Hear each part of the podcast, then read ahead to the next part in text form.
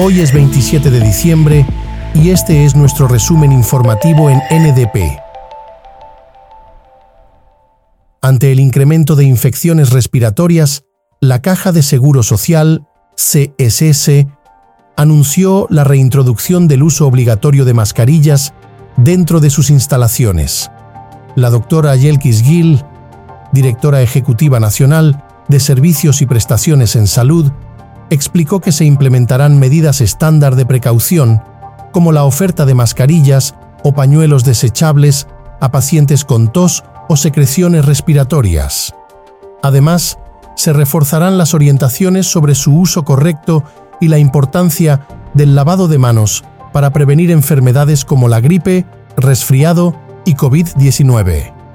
La Autoridad de Aseo Urbano y Domiciliario anunció la instalación de tres centros de acopio para recolectar árboles de Navidad a partir del sábado 6 de enero.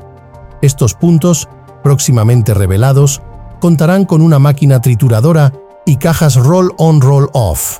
La recolección operará desde el 6 hasta el 10 de enero, con la posibilidad de extenderse hasta el 14 según el volumen recibido, de 8 de la mañana a 3 de la tarde. Además, se entregará una bolsita con restos triturados que podrán usarse como abono o aromatizador, manteniendo la práctica anual. Un estudio conjunto de la Universidad de Panamá y el Instituto de Estudios Nacionales, financiado por la Senacit, ha identificado las principales preocupaciones de los millennials. El alto costo de vida, la corrupción y el desempleo encabezan la lista, impulsando la participación de jóvenes en temas sociales con más del 50% utilizando las redes para apoyar causas sociales. Además, el 94% manifiesta interés en actividades relacionadas con la protección del medio ambiente.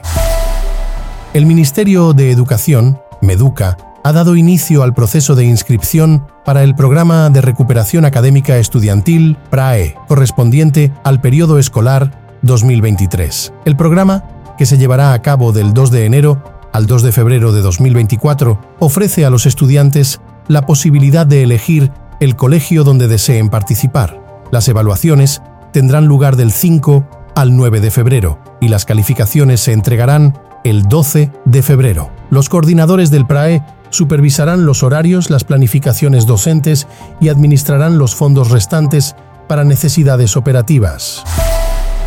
El director general de la Organización Mundial de la Salud, OMS, Tedros Adhanom Ghebreyesus, hizo un balance positivo de 2023, destacando el fin de la emergencia por la pandemia de COVID-19 y la viruela del mono.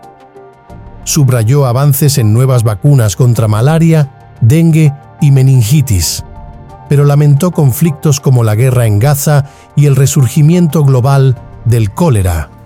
Para 2024, apunta a finalizar tratados para preparar ante futuras pandemias, enfocándose en resolver desafíos emergentes. Hasta aquí nuestro resumen de noticias.